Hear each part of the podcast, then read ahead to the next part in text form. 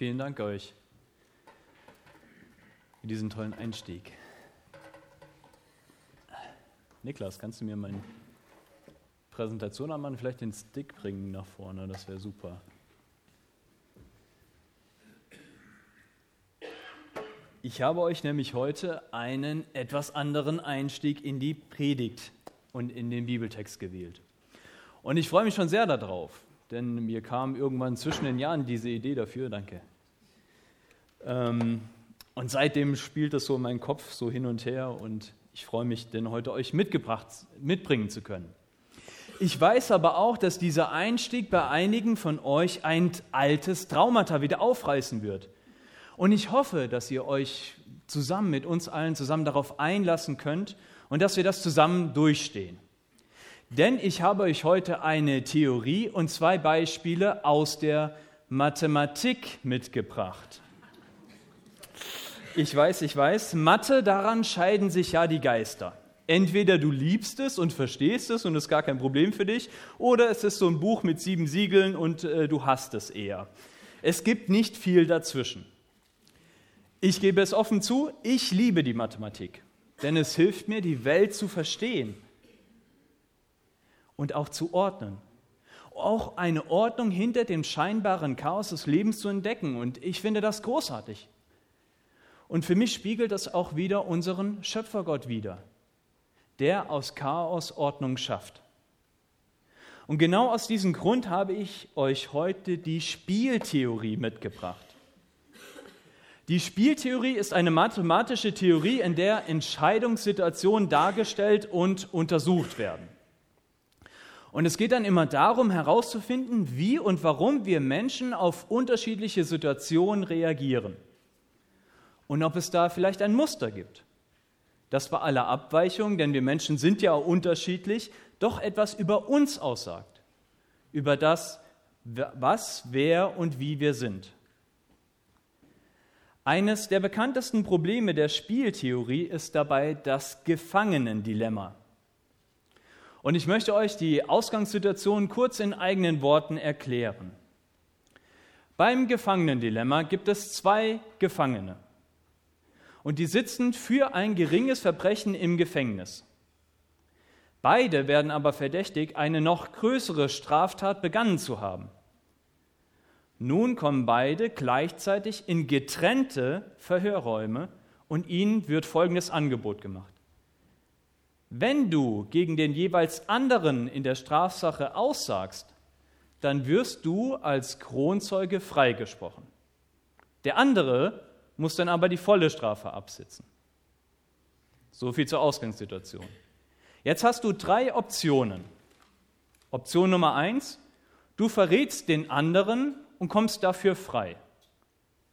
Problem bei dieser Option ist nur, wenn ihr euch gegenseitig verrät, kommt keiner von euch frei und ihr müsst alle beide die volle Strafe absitzen. Möglichkeit Nummer zwei. Du schweigst hältst dicht, aber dein Mitgefangener, der schweigt nicht. Dann kommt er frei und du musst die volle Strafe absitzen. Auch nicht so schön. Möglichkeit Nummer drei, beide schweigen. Beide schweigen und sagen nicht aus. Keiner kommt frei. Ihr müsst beide zwar die geringe Strafe absitzen, aber eben nur die geringe. Und das Dilemma in dieser Szene, das entsteht eben dadurch, dass ihr euch nicht absprechen könnt. Und du musst dir die ganze Zeit die Frage stellen, kann ich dem anderen vertrauen? Kann ich mich darauf verlassen, dass er die Klappe hält? Und vielleicht ist diese Szene euch aus dem letzten Tatort noch in Erinnerung. So ungefähr in jeder zweiten Krimiserie kommt das vor. So oder ähnlich. Und ich glaube, dass es aber nicht nur spannend für den Tatort ist, sondern auch für uns und dass es einiges über uns und unser Leben aussagt und auch über uns als Gemeinde. Denn Untersuchungen haben gezeigt, dass wenn diese befragten Personen, dass wenn die religiös sind, sich also einer höheren Macht außerhalb der Rechtsprechung zusätzlich verpflichtet fühlen, dass die Wahrscheinlichkeit rapide sinkt, dass sie sich gegenseitig verraten. Und das erklärt auch, warum alle großen Kulturen um und durch religiöse Kulte entstanden sind. Wenn wir in unsere Geschichte kommen, dann war das immer der Fall. Denn der Glaube war das Verbindende. Das hatte die Sicherheit gegeben. Dass mein Gegenüber mich nicht in die Pfanne haut. Denn wenn er das tut, dann muss er sich ja vor der entsprechenden Gottheit, und es waren ja unterschiedliche Kulturen, aber dann muss er sich vor der entsprechenden Gottheit verantworten. Und das schaffte eine Verbindung, das schaffte eine Verlässlichkeit. Und als ich mir das so bewusst machte, dann war das für mich echt so eine aufdeckende Erkenntnis. Und ich finde, dass man die auch wunderbar auf Gemeinde übertragen kann. Und ich glaube sogar, dass wir es unterbewusst und vielleicht auch manchmal bewusst auch tun. Denn warum werde ich Teil einer Gemeinde?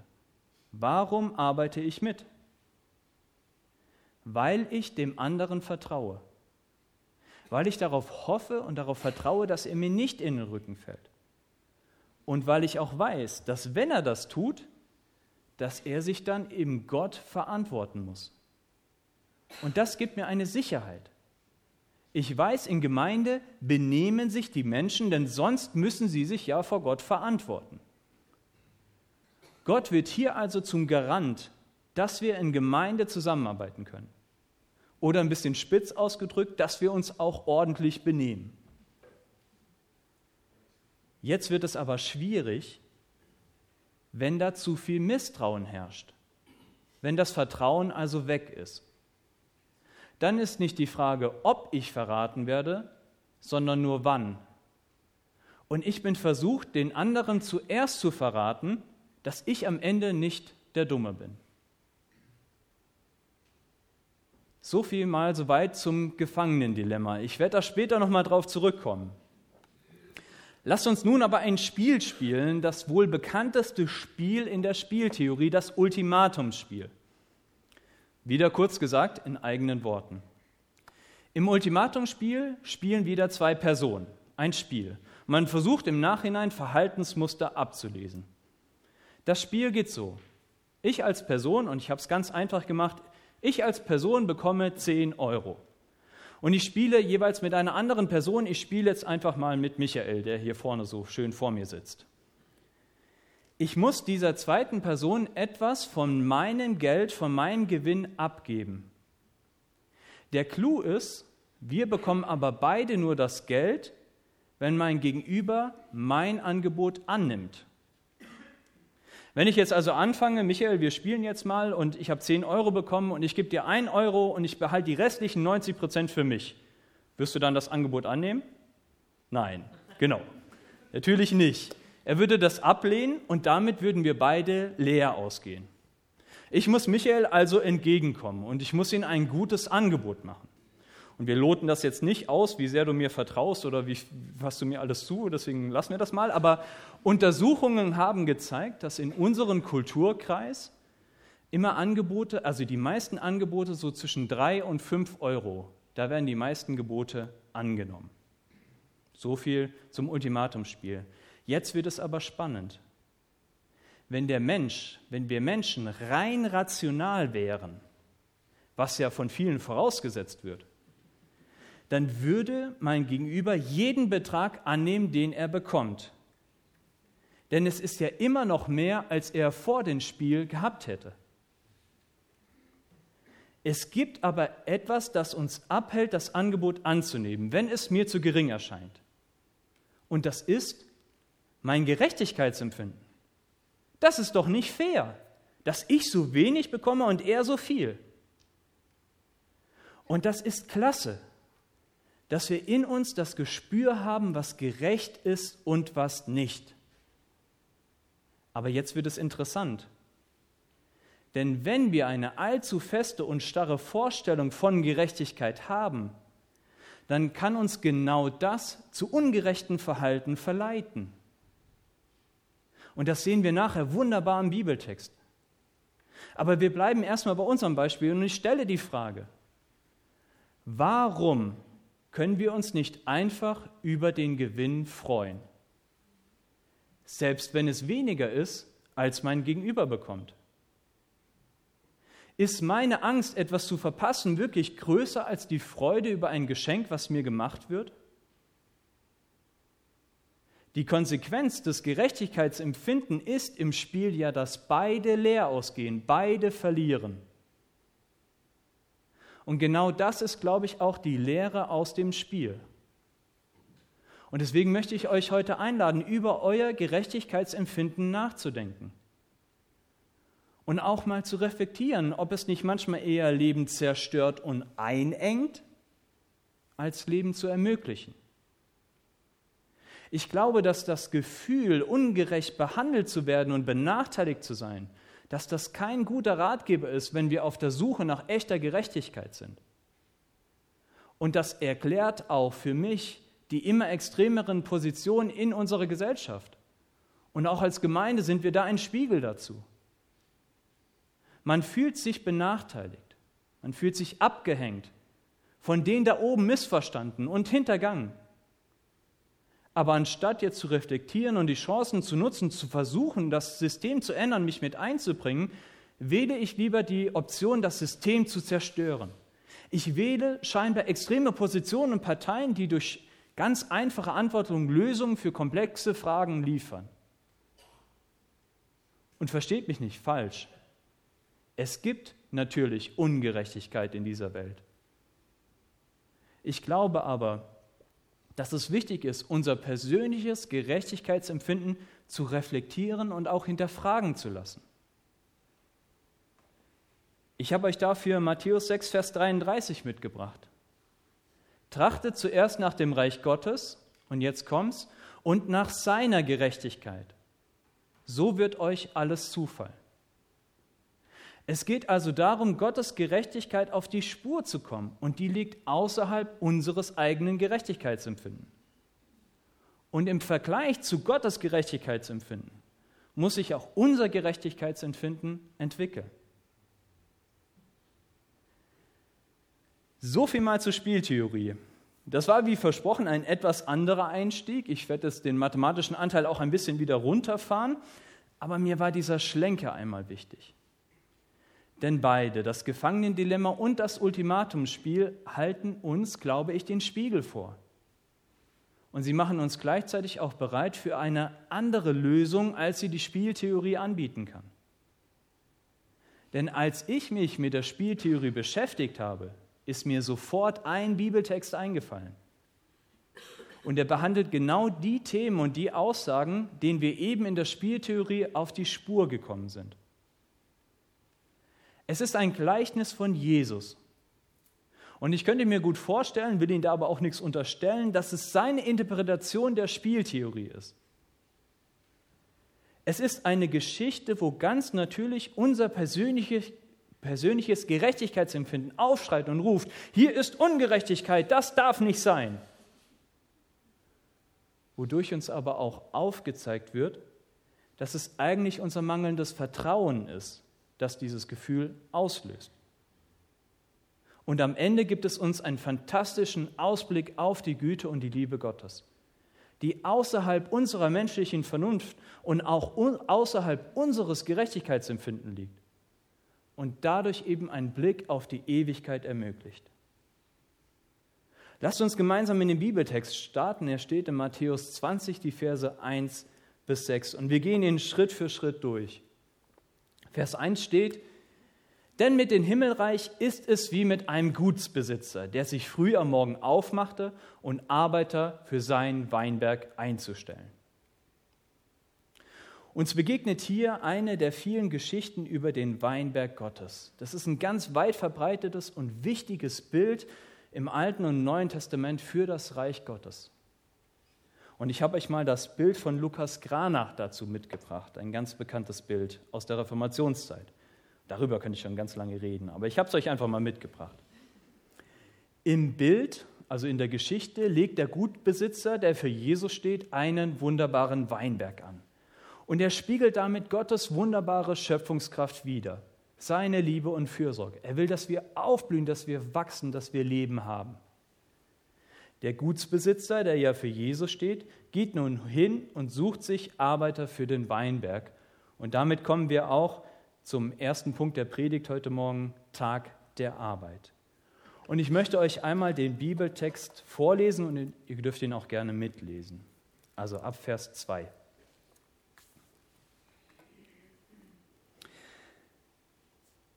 Er fand etliche und einigte sich mit ihnen auf den üblichen Tageslohn von einem Denar. Dann schickte er sie in seinen Weinberg. Gegen neun Uhr ging er wieder auf den Marktplatz und sah dort andere untätig herumsitzen. Geht auch ihr in meinen Weinberg arbeiten, sagte er zu ihnen, ich werde euch dafür geben, was recht ist. Da gingen sie an die Arbeit. Um die Mittagszeit dann noch einmal gegen drei Uhr ging der Mann wieder hin und stellte Arbeiter ein. Als er gegen fünf Uhr ein letztes Mal zum Marktplatz ging, fand er immer noch einige, die dort herumstanden. Was steht ihr hier den ganzen Tag untätig herum? fragte er sie. Es hat uns eben niemand eingestellt, antworteten sie. Dann sagte er zu ihnen, geht auch ihr noch in meinen Weinberg arbeiten. Ich hoffe, ihr habt ein bisschen gesehen, wie ich den Bibeltext eingerückt habe, dass der Gutsbesitzer insgesamt fünfmal hingeht und jedes Mal Arbeiter für seinen Weinberg einstellt. Und jetzt hat sich mir natürlich gleich die Frage gestellt, hat dieser Gutsbesitzer hier einen schlechten Job gemacht? Warum stellt er nicht einfach gleich am Morgen genug Tagelöhner für den ganzen Tag ein? Warum geht er immer wieder hin? Warum sucht er immer weiter? Und was ist mit den Arbeitern los? Haben sie verschlafen? Das ist eher unwahrscheinlich, denn eigentlich suchen Tagelöhner ja immer ab morgens einen Job, weil sie ja für den Tag bezahlt werden und umso später sie aufstehen, umso weniger Geld kriegen sie. Ich glaube, dass das hier, diese Geschichte, etwas mit dem Gefangenendilemma zu tun hat. Und dass Jesus uns durch das Gleichnis zum Vertrauen einladen möchte. Die Geduld und die Beharrlichkeit des Gutbesitzers spiegelt die Geduld und die Beharrlichkeit und die Liebe von Jesus wider. Immer wieder macht er sich auf und sucht Arbeiter für sein Weinberg, für sein Reich, für die Nachfolge. Immer wieder kommt er auch zu uns und fragt uns, hey komm, arbeite doch mit in mein Weinberg. Lass dich von mir beauftragen. Beim Gefangenendilemma war das Problem, dass man sein Gegenüber nicht vertrauen kann. Wir dürfen darauf vertrauen, dass Jesus immer wieder zu uns kommt und uns fragt, folge mir nach. Egal aus welchen Gründen du nicht bei der ersten strebsamen Gruppe bist, er fragt bei dir nach. Egal, ob du vielleicht verschlafen hast und, und erst um 9 Uhr dich aus dem Bett gewunden hast, er fragt bei dir nach. Ja, selbst wenn du verkatert bist und erst um die Mittagszeit oder sogar erst gegen 15 Uhr dich aufgerafft hast, einen sinnvollen Inhalt für dein Leben zu finden, Jesus bietet ihn dir an. Und selbst die letzten Halunken, die niemand anderer wollte, die wirklich schlecht vermittelbaren und der Untersatz der Arbeitsqualität, selbst die will er, selbst die will Jesus haben. Und er spricht damit den Ausgesonderten, die aus welchen Gründen auch immer zur Seite geschoben wurden. Selbst denen spricht er dadurch einen Wert zu. Ich will dich haben. Ich will dich als Arbeiter in mein Weinberg haben. Und das bedeutet eben auch für uns, dass Jesus das zu uns sagt. Ich will dich. Vertrauensverlust isoliert uns bringt uns dazu, dass wir uns gegenseitig verraten oder ständig in Angst leben, verraten zu werden. Jesus dem gegenüber mit seiner Beharrlichkeit lässt das Vertrauen wieder wachsen, lädt uns ein, dass das Vertrauen wieder wachsen kann. Selbst wenn ich mal versagt habe und zu spät zum Arbeitsappell komme, selbst wenn ich mal nicht so vorzeigbar bin wie die anderen, die morgen schon fein gestriegelt und bereit zur Arbeit sind, selbst dann fragt er bei mir nach und beauftragt mich. Aus Arbeitnehmersicht ist das kein kluges Verhalten. In ein Assessment Center wäre Jesus bestimmt rausgeflogen, wenn er einfach jeden nimmt und jeden begeistert beauftragt. Umso genialer ist die Botschaft für uns. Wir dürfen darauf vertrauen, dass Jesus uns will. Er will uns beauftragen. Er will uns damit einen Wert zusprechen. Er will dich und mich. Egal für wie aussortiert du dich vielleicht auch gerade fühlst, die Einladung steht vertraue seinem Urteil. Und ich bin ganz ehrlich, mir fällt das oft schwer. Mir fällt es auch oft schwer umzusetzen, gerade im Gemeindealltag. Da frage ich einmal, da frage ich vielleicht zweimal nach, ob die Leute mitarbeiten wollen. Aber dann habe ich irgendwann auch keinen Bock mehr. Dann fällt mir das schwer. Und das Nein, was ich zu hören kriege, das ist für mich einfach zu demotivierend. Jesus schreckt das aber nicht ab. Er bleibt dran. Er bleibt dran an dir und an mir. Und ich finde das gerade heute an diesem Tag, wo wir nachher so eine wichtige Entscheidung über Berufung treffen wollen, so passend. Denn Jesus fragt natürlich heute ganz persönlich mich, ob ich in seinen Weinberg mitarbeiten will, ob ich als Pastor mich für diese Gemeinde berufen lasse. Aber genauso und zur selben Zeit fragt er auch jeden einzelnen von euch, willst du in meinen Weinberg, in meinem Reich mitarbeiten? Und glaubt mir, gemeinsam können wir mit diesem wunderbaren Gutsbesitzer einen wirklich leckeren Wein herstellen. Der ist sogar leckerer als der von Günter Jauch. In diesem Abschnitt versteckt sich schon der Hinweis auf das zweite Thema, die Gerechtigkeit, über die wir im Ultimatumspiel nachgedacht haben. Wir lesen das in Vers 4.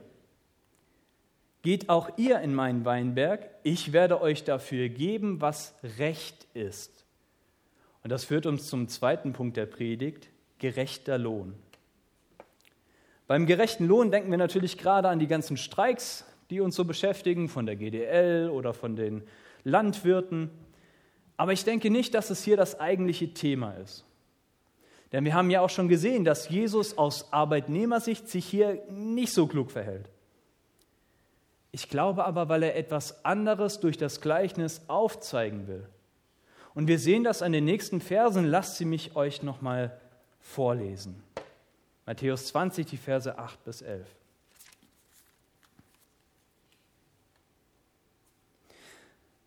Am Abend sagte der Weinbergbesitzer zu seinem Verwalter, Ruf die Arbeiter zusammen und zahl ihnen den Lohn aus.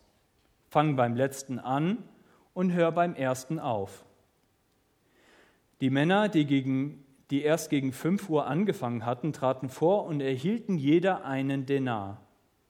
Als nun die Ersten an der Reihe waren, dachten sie, sie würden mehr bekommen. Aber auch sie erhielten jeder einen Denar. Da begehrten sie gegen den Gutsbesitzer auf. Man merkt schnell, das macht Jesus hier ganz geschickt, durch diese klare Anweisung, dass der Gutsbesitzer hier mit Ärger rechnet. Typisch war das nicht. Eigentlich hätte sich einfach sein Verwalter, sein Vorarbeiter darum gekümmert. Aber wir als Leser merken hier natürlich, dass unser Augenmerk ganz geschickt auf die ersten Arbeiter im Weinberg gerichtet wird. Denn was müssen Sie hier beobachten? Jeder Arbeiter, der nach Ihnen angefangen hat, also weniger gearbeitet hat als sie, bekommt den gleichen Lohn, der ihnen versprochen wurde. Da mussten sie ja zu dem Schluss kommen, dass sie mehr bekommen würden. Und ganz ehrlich, ich glaube, jeder von uns und ich auch, ich wäre auch davon ausgegangen.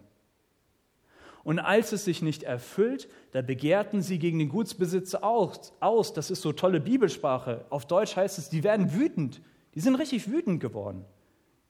Denn das ist ja auch ungerecht, dass ich für viel mehr Arbeit den gleichen Lohn bekommen soll wie einer, der dafür nur wenig gearbeitet hat. Und Jesus spielt hier ganz geschickt mit dieser Ungerechtigkeit. Genauso wie auch in der Spieltheorie damit gespielt wird. Und sie schimpfen in Vers 12, diese hier, und das ist ganz abwertend gemeint, diese hier, sagten sie, die zuletzt gekommen sind, die haben nur eine Stunde gearbeitet und du gibst ihnen genauso viel wie uns? Dabei haben wir doch den ganzen Tag über schwer geschuftet und die Hitze ertragen. Und ihre Argumentation und auch ihr Ärger ist nachvollziehbar. Und ich glaube, dass wir auch so leicht in unserem Leben daran anknüpfen können. Zum Beispiel in der Gemeinde. Also ich, ich komme immer regelmäßig zum Gottesdienst und ich tue auch immer ganz treu meinen Dienst. Aber dann spielen sich immer andere auf und stehen in den Vordergrund. Oder bei der Arbeit. Also ich, ich arbeite immer ganz gewissenhaft. Manchmal opfere ich sogar meine Pausen. Aber befördert werden immer nur diese anderen vorlauten Tunichtgute. Oder auch in der Familie. Ich war immer brav bei meinen Eltern. Also ich nicht, ist jetzt ein Beispiel. Ich war immer brav bei meinen Eltern. Ich habe gute Noten, aber die ganze Aufmerksamkeit, die bekommt immer nur mein kleiner, vorlauter Bruder. Erkennt ihr das von euch wieder? So oder ähnlich geht es uns doch oft im Leben. Und ich kenne viele fromme Leute, und das meine ich gar nicht negativ, echte Vorbilder im Glauben, die hier bei diesem Gleichnis echt wütend werden, die wütend auf Jesus werden. Warum macht er sowas? Warum mutet er uns sowas zu? Ich glaube, weil Jesus mit unseren falschen Vorstellungen von Gerechtigkeit spielt. Nicht um uns vorzuführen, sondern um uns zu überführen und zu einer viel tieferen Gerechtigkeit hinzuführen. Und wir sehen das an der Antwort des Gutbesitzers. Lasst mich euch die Antwort einmal vorlesen, Verse 13 bis 15.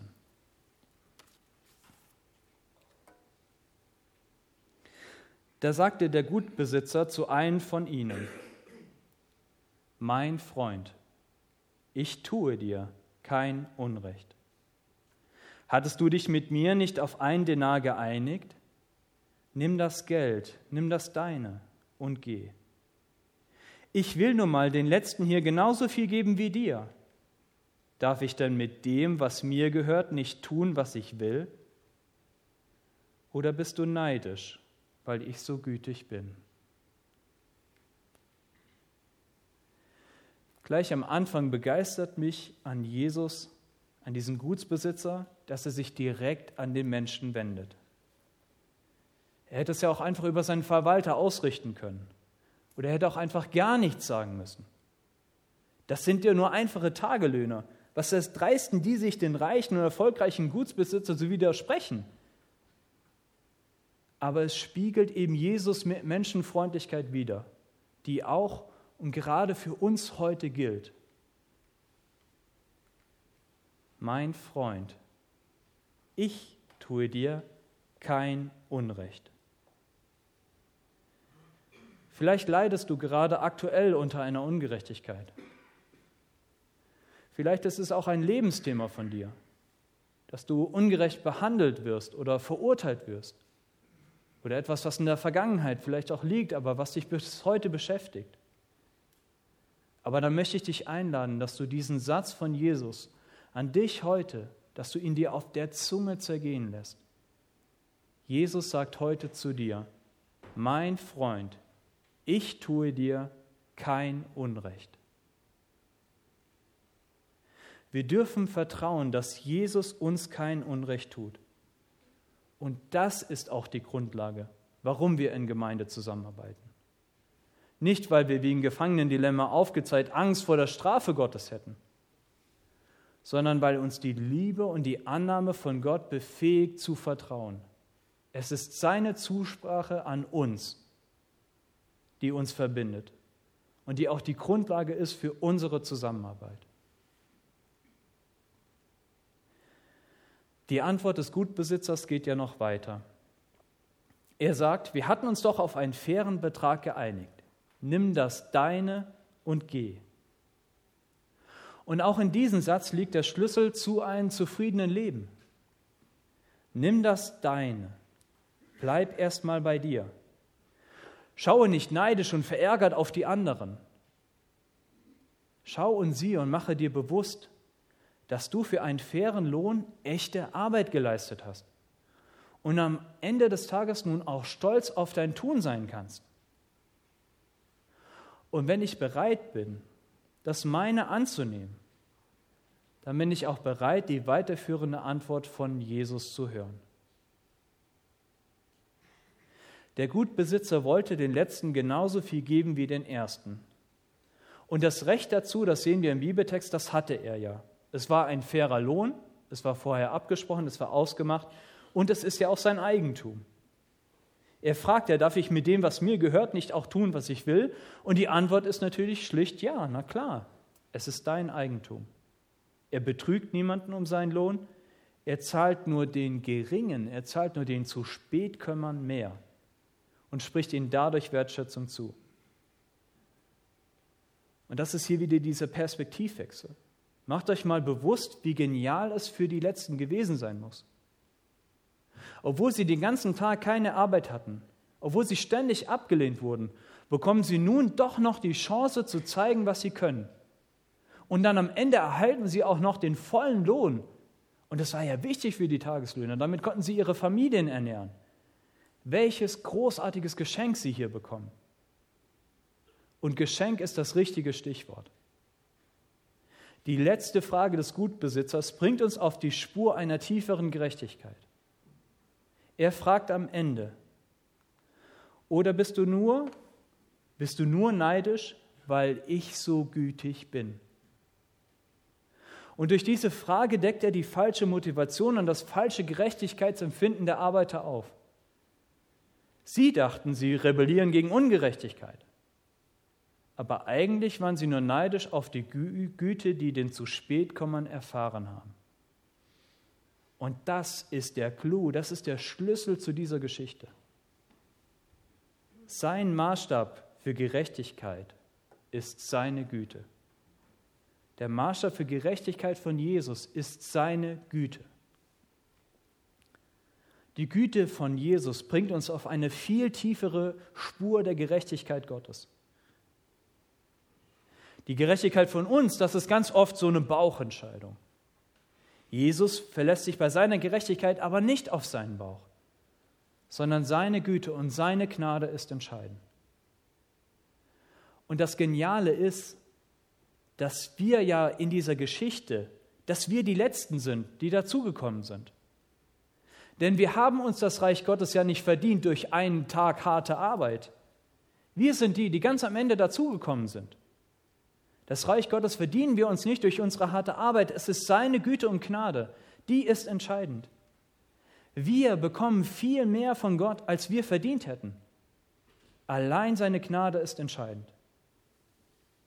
Wenn du also das Gefühl hast, hier oder auch in deinem Leben herrscht Ungerechtigkeit, das ist nicht fair, dann reflektiere einmal dein Leben und schau, wo du nicht auf die Spur kommen könntest von der Güte und von der Gnade Gottes für dich. Ich muss an dieser Stelle immer an den zweiten verlorenen Sohn denken. Der zweite verlorene Sohn, der die ganze Zeit im Haus des Vaters war und sich da abgerackert hat. Und am Ende ist er neidisch, als sein Bruder nach Hause kommt und eine Party für ihn gefeiert wird, weil es ja total ungerecht ist. Er hat da gar nicht dafür gearbeitet und ich habe doch so viel geschuftet. Und er ist hier wie die Arbeiter aus der Geschichte. Und er rebelliert gegen diese scheinbare Ungerechtigkeit, aber eigentlich rebelliert er gegen die Güte Gottes. Und ich glaube, dass es mir auch oft so geht in meinem Leben. Und ich glaube, dass es uns auch oft so geht.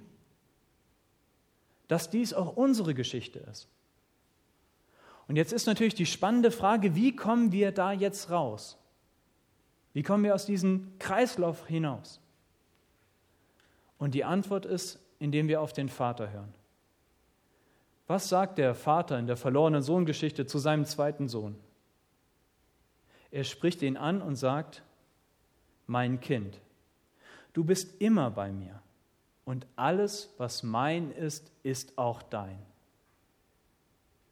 Der Schlüssel in solchen Momenten liegt also darin, die Liebe, die Gnade und die Güte des Vaters zu entdecken und für uns anzunehmen. Darin liegt der Schlüssel. Zum Schluss der Predigt habe ich euch nochmal diese Karte mitgebracht. Und ich habe sie auch nochmal groß, dass ihr sie auch nochmal sehen könnt. Und ich finde das ganz spannend. Ich, Im September ist mir diese Karte zum ersten Mal begegnet und ich dachte, hey, das ist total cool. Und es hat mich sofort angesprochen. Da steht ja Revolution drauf. Und das ist natürlich was, was mich anspricht. So ein bisschen rebellieren, so ein bisschen gegen, gegen das Establishment und so überlegen, ja, wo ist denn auch der Glaube so ein bisschen revolutionierend? Und wo als Gemeinde können wir das auch entdecken? Und dann aber auch Evolution. Ja, super, genial. Eine Entwicklung zu machen. Nicht so zu bleiben, wie ich bin, sondern ich kann mich entwickeln. Und dann habe ich mich mit Danny hingesetzt und habe ich mich mit Maria hingesetzt und wir haben diese Predigreihe geplant und ich habe ganz viele Ideen in meinen Kopf bewegt und äh, wie wir dieses Thema auch hier in Gemeinde beleuchten können, haben diese Predigtreihe gemacht. Und dann saß ich vor zwei Wochen hier im Gottesdienst und Maria predigt über diesen Vers und zeigt euch dieses Bild. Und dann sagt sie, das Erste, was ihr aufgefallen ist, ist das Love. Hier sieht man es nicht so gut. Und in dem Moment ist es wie mir wie Schuppen von den Augen gefallen. Ich habe in meinen tausend Ideen und tausend Dingen und Arbeiten und Tun, habe ich die Liebe vergessen. Ich habe die Liebe übersehen. Und das finde ich so genial, weil das ist genau die Botschaft der Predigt heute. Wie oft geschieht es bei uns, dass wir in so einen Arbeitsrhythmus gehen, dass wir schaffen, schaffen, Häusle bauen, das ist, machen die Schwaben, aber so ähnlich geht es uns ja auch. Dabei geht es eigentlich nur darum, dass wir die Liebe nicht übersehen. Alles, was ihr tut, geschehe in Liebe. Und ich will es jetzt gar nicht vorwurfsvoll an euch formulieren, so vergesst die Liebe nicht und euch damit nach Hause schicken, sondern einladen. Entdecke die Liebe Gottes für dich und für dein Leben. Gott liebt dich. Entdecke das Geschenk seiner Liebe. Amen.